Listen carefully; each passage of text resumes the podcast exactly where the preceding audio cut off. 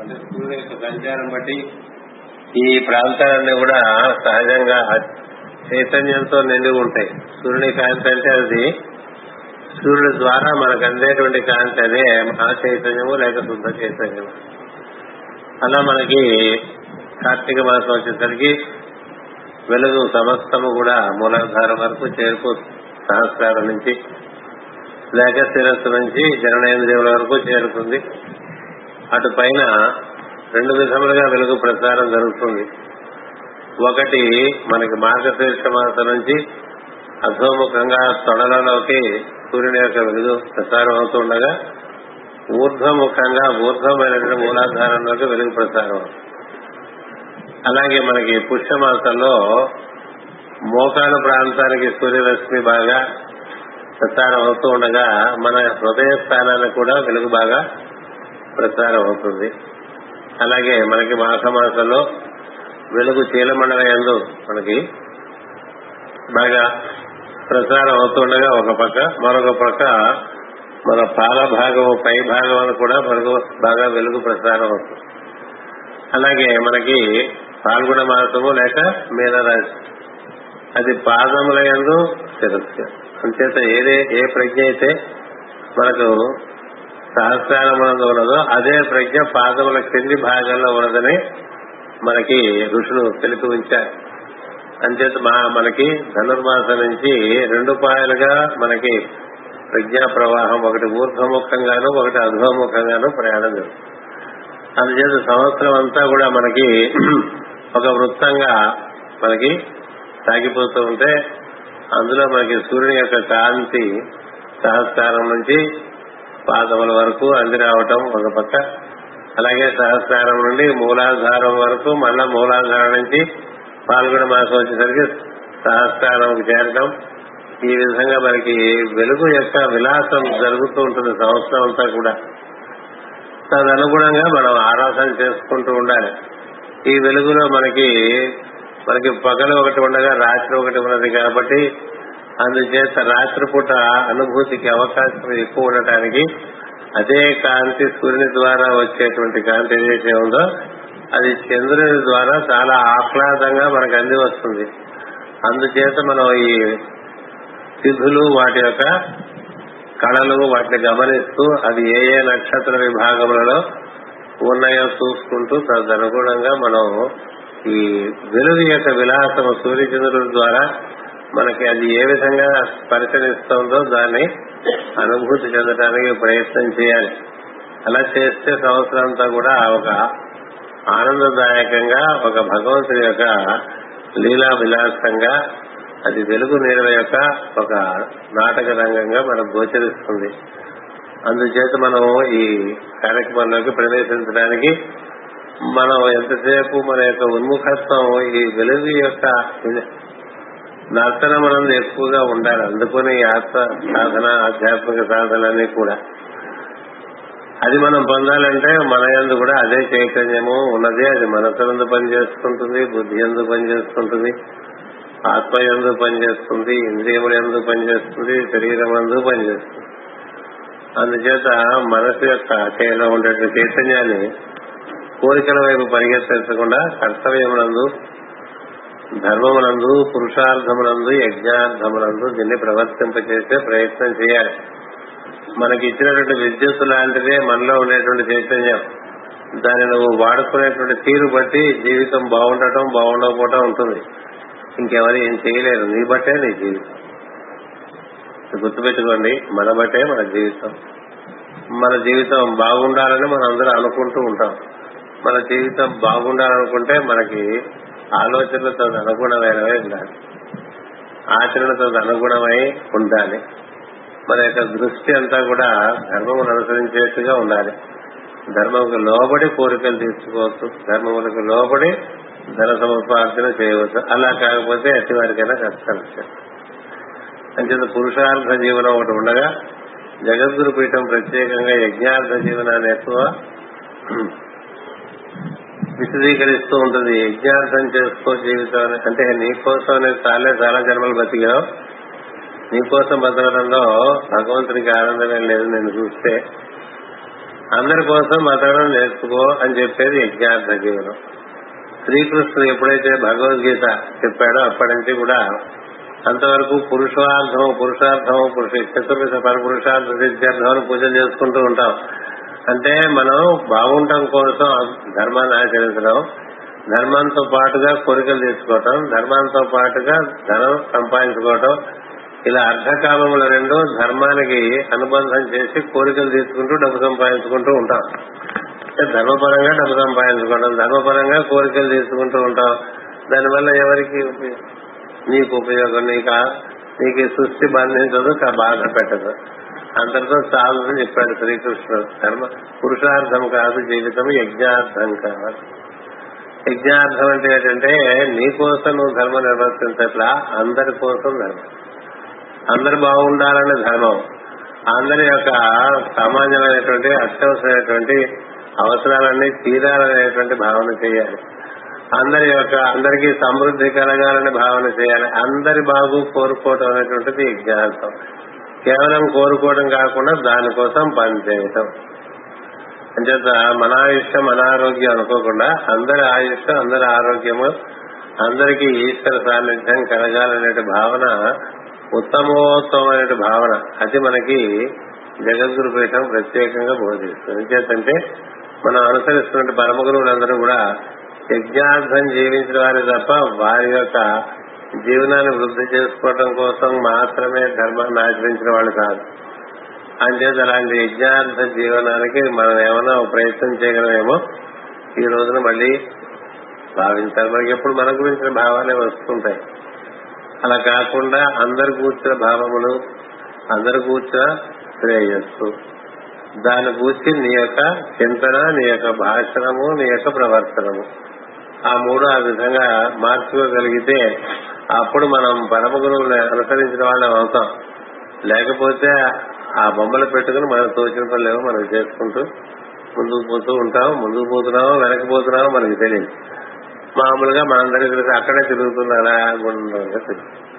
ఇలా కాకుండా ఉండటం కోసం మళ్ళీ ఒక కొత్త ప్రారంభం ఉగాదిని ఎందుకు పేరు పెట్టారంటే అసలు కలియుగం ప్రారంభం మేషరాశిలో అన్ని గ్రహాలు ఉన్నప్పుడు జరిగింది సార్. అంతేకాదు సృష్టి ప్రారంభం కూడా అక్కడి నుంచే జరిగింది. మేషరాశి అంటే చైత్ర మాసంలో ఉండగా అన్ని అక్కడి నుంచి మొదలైందని చెప్తారు. అందుచేత మేషమాసం మళ్ళీ సూర్యుడు ప్రవేశించినప్పుడు అదే సమయంలో చంద్రుడు కూడా ప్రవేశిస్తే అప్పటి నుంచి మనం ఉగాది పెట్టుకున్నాం. సూర్యుని యొక్క ప్రవేశం ఇరవై ఒకటో తారీఖు మార్చి అయిపోయింది. చంద్రుడు నెమ్మదిగా వెనక నుంచి వచ్చి చేరుతున్నాడు సూర్యుడిని. అంచేత ఇవాళ మనం చెప్పుకున్నది కూడా ఇంకా రేవతి నక్షత్రమే చెప్పుకున్నాం కదా? అశ్విని నక్షత్రం తర్వాత వస్తుంది. అంచేత అశ్విని వస్తే చైత్ర మాసంలో సూర్యుడు ప్రవేశం చంద్రుడు ప్రవేశించినట్టు. సూర్యుడు ప్రవేశించి ఇప్పటికే పది రోజులు అయిపోయింది. సూర్య చంద్రులు ఇద్దరు కూడా ప్రవేశించినప్పటి నుంచి మనం ప్రతి సంవత్సరం ఉగాది చేసుకుంటూ ఉంటాం. భారతదేశంలో ఎక్కువ రాష్ట్రాల్లో ఈ రోజునే ఉగాది చేసుకుంటారు. కొన్ని ఇతర సాంప్రదాయాలు కొన్ని ఉన్నాయి. వారు కొంతమంది ఏప్రిల్ పద్నాలుగు నుంచి చేసుకునే వాళ్ళు ఒకరు అలా మిగతా ఏమో ఉన్నాయి కానీ ప్రధానంగా ఋషిప్రోక్తమైనటువంటి ఉగాది. ఈ రోజున ప్రారంభం అవుతుంది కాబట్టి ఈ రోజు నుంచి పునః ప్రారంభం అని పెట్టారు. అందుచేత మనం ఉగాది పచ్చడి తీసుకుని అటు పైన మనకు ఏర్పాటు చేయబడినటువంటి ప్రసాదము. ప్రసాదం అంటే భగవత్ స్పర్శ పొందినటువంటి దాన్ని ప్రసాదం అంటారు. భగవత్ స్పర్శ మనం భగవంతుడికి నివేదన చేస్తే అతను మళ్ళీ మనకి అందించడం చేత దాన్ని మనం భుజిస్తూ ఉంటాం. దాన్ని ప్రసాదం అంటారు. అంచేత కొత్త బట్టలు కొనుక్కున్నాం అనుకోండి అది కూడా ముందు ఇంట్లో దేవుడి గుడి దగ్గర పెట్టుకోవాలి ముందు రోజు రాత్రి.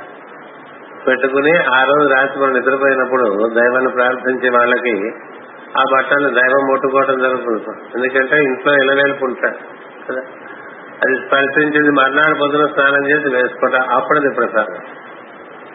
ఒకే పసుపు కుంకం పూజేస్తున్నంత మాత్రాలుగా అవదు. అలాగే ఏదైనా ముందు భగవంతునికి సమర్పణ చేసి ధనం వచ్చిందనుకోండి ముందు దేవుడి గుళ్ళో పెట్టేసి ఆ తర్వాత తీసుకుని నలుగురికి పనికొచ్చేట్టుగా వాడాలి.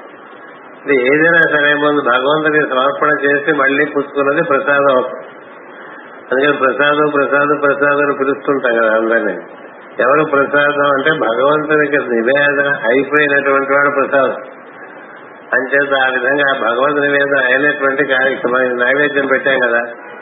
ఇప్పుడు ఈ నైవేద్యం పెట్టింది వేరుగా పెట్టుకుని కొంతమంది తినేయటం కాదు. ఇది మొత్తం అన్నట్లు కలపాలి కలిపితే అదంతా ప్రసాదం అవుతుంది. లేకపోతే ఇది ప్రసాదం అది టిఫిన్ అయిపోతుంది. అలా కాకుండా ఉండాలంటే ఈ తీసుకెళ్ళి అందులో కలపాలి. కలిపిన తర్వాత తినేప్పుడు ప్రసాదం కొరికి తినకూడదు అంటారు మామూలుగా అరటిపండు ఇచ్చారనుకోండి అలాగా మంకి అంటే కోసి తిన్నట్టుగా కొరుకు తినకూడదు. ప్రసాదం ప్రసాదం ఒక చేతిలో పట్టుకుని రెండో చేతిలో తీసుకుని లోపల వేసుకోవాలి. అంటే అరటి పండ్లు తినాలంటే పొడుగుగా ఉన్నది కాబట్టి లోపల వేసుకోలేం కాబట్టి అలా తుంపి అలా లోపల పడేసుకోవాలంట. పంటితో ప్రసాదం తినద్దంట. ఆ తర్వాత నవల అసలు పడటం అనేటువంటిది లోపల ఉండేటువంటి హోమగుండం ఎక్కడైతే నాలుగు ఉంటుందో దంతములు దాటి అక్కడ ఉంటుంది. అంచేత ఆ విధంగా ప్రసాదం నోట్లో వేసుకోవటానికి ప్రయత్నం చేయండి.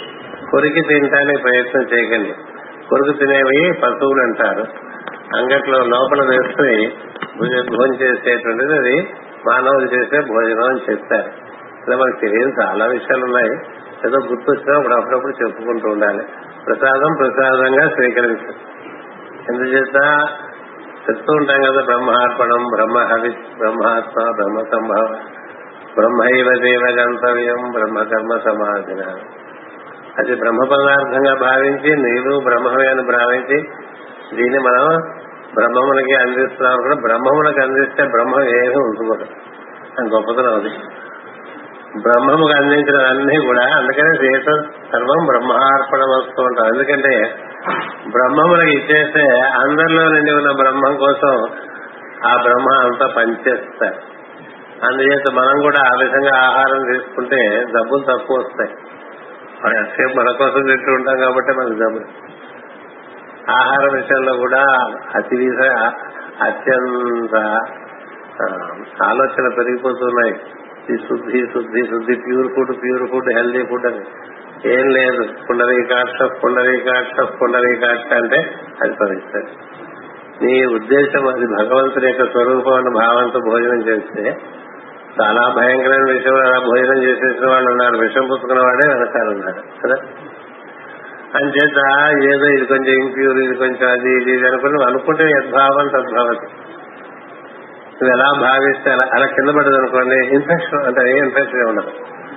అది తీసి ఒకసారి భగవంతుని స్మరణ చేసి లోపల వేసుకోవచ్చు భూమి పవిస్తారు మరీ ఎక్కడో అశుద్ధంలో పడితే తప్ప పెద్దానికి అతి అయిపోయి మనం ఏమవుతుందంటే మనకి ఎక్కడ చూసినా ఆలోచన డబ్బు గురించి కూడా డబ్బు వచ్చేది. అంచేత ప్రసాదాన్ని భగవత్ ప్రసాదంగా భావించాలి. దాని ఎందుకు భగవంతుడు ఉన్నాడని భావించాలి. మీరు ఇంట్లో తింటున్నా కూడా అలా భావం చేయదు. నిజానికి భోజనం ఇంట్లో వండుకున్న వాళ్ళు పూర్వకాలంలో అది ముందు దేవుడి గుడి దగ్గర నైవేద్యం పెట్టి ఆ తర్వాత తీసుకొచ్చి తినేవాళ్ళు అంతే కదా? అసలు ఏది మనం తినేటమే తప్ప అది కూడా తినేప్పుడైనా పొలం మనలో దేవుడికి ఇస్తున్నాం అనే భావన ఉన్నా కొంతవరకు నయం ఇవన్నీ లేకుండా మనం భక్తులు అనుకుంటే భక్తుడైనటువంటి వాడు ప్రతి కార్యము భగవంతుడి కోసమే నిర్వర్తిస్తుంటాడు. మంచినీళ్ళు తాగినా లోపల ఉన్నటువంటి ఈశ్వరునికి అందిస్తున్నట్టుగానే భావిస్తాడు. మరి అలా భావిస్తే మనకి ఇన్ని జబ్బులు రావు. అంచేత ప్రసాదాన్ని శ్రద్ధగా స్వీకరించండి. ఎప్పుడు నోట్లో పడేసినా జాగ్రత్తగా తీసుకోండి. ఎప్పుడు ఏది నోట్లో పడేసినా చాలా జాగ్రత్త. ప్రేమతో పడే. కదా? అలాగే ఎప్పుడు లోపల నుంచి బయటకు వస్తుంది కదా నా వాక్కు. ఇంకేది రాకూడదు నోట్లోకి బయటకు. కప్పు వస్తే బాగుండదు. అది కూడా అంత బాగుండాలి అదొక్కటి నేర్చుకుంటే చాలట. నా లోపల నేను నిశ్శబ్దంబు ప్రేమగా సాక్షాత్కరించుగాక నా లోపల వెలుపల నేను శబ్దము ఎలా సాక్షాత్కరించాలి? ప్రేమగా సాక్షాత్కరించమని మాస్టర్ గారి యొక్క ఆదేశం. కదా? అది రకరకాల వంకర్లతో బయటకు వస్తాం అనుకోండి మా నువ్వు ఎంత వంకరగా బయట పంపిస్తావో అంత లోపల వంకర అయిపోతుంది అంచేత వీలుంటే ప్రేమతో ప్రలకరించుకోండి మనకు అంత ప్రేమ లేదనుకోండి. ఈ ఈసారి గురు గురువాక్యం అదే మనకి చైత్రమాసంలో ముందుగా గురువాక్యం రాస్తాం కదా. ఏదయ్యా అంటే మౌనంగా ఉండు. ఎందుకంటే ఏమీ తెలియని వాడు మౌనంగా ఉంటే మంచిది. ఏం మాట్లాడదామో తెలియదు కదా మనం. నోటి నుంచి ఏం వస్తుంది? అలాంటి వాడు హాయిగా మౌనంగా ఉంటే సుఖం లేదు ఇంకోటి కూడా మౌనంగా ఉంటాట అంతా తెలిసిన వాడు మౌనంగా. అంతా తెలిసిన వాడు మౌనంగానే ఉంటాడండి. ఏమీ తెలియదు మనకి అని భావన చేసేటువంటి వాడు మౌనంగా ఉంటాడు. ఇంకా మిగతా వాళ్ళంతా మాట్లాడుతూ ఉంటాడు అంచేత ఈ నడమంత్రము మనుషులకే మాటలు అని పాట ఉంది కదా. ఊరికే మాటలు మాటలు మాటలు మాటలు మాటలు. ఇప్పుడు ఇక్కడ వదిలేయంగానే ఇంకా మొదలైపోతుంది ఇక్కడే పూజ అవంగానే ఇంకా పూజ అయిన తర్వాత నేను మాట్లాడుతున్నాను కాబట్టి మీరందరూ మాట్లాడట్లేదు. మీరు ఎలా మాట్లాడుతున్నారు కదండి అది నేను ఆపేస్తే మీరందరూ మాట్లాడేస్తారు కదా. అంటే ఆ వచ్చేది ఏదో ప్రేమతో వచ్చేట్టుగా చూసుకోండి అంతే. అదొకటి సార్ అది ఒకటి వస్తే ప్రేమతో తప్ప నేను నోట్లోంచి మాట వదలను. అనే భావన. ఏదో దీక్ష కొత్త సంవత్సరం అంటే ఏదో దీక్ష పట్టినాను నేను ఏం చేసినా ఇతరుల మంచి కోసమే చేస్తాను ఇవాళ నా గురించి తగ్గించుకుని ఇతరుల గురించి ఎక్కువ ఆలోచిస్తాను భావించి రెండు ఇది బాగా జరగాలంటే రోజు ప్రార్థన చేసుకోవాలి. మూడు. చాలు. నమస్కారం. సాయంత్రం మళ్ళీ మాట్లాడుకుందాం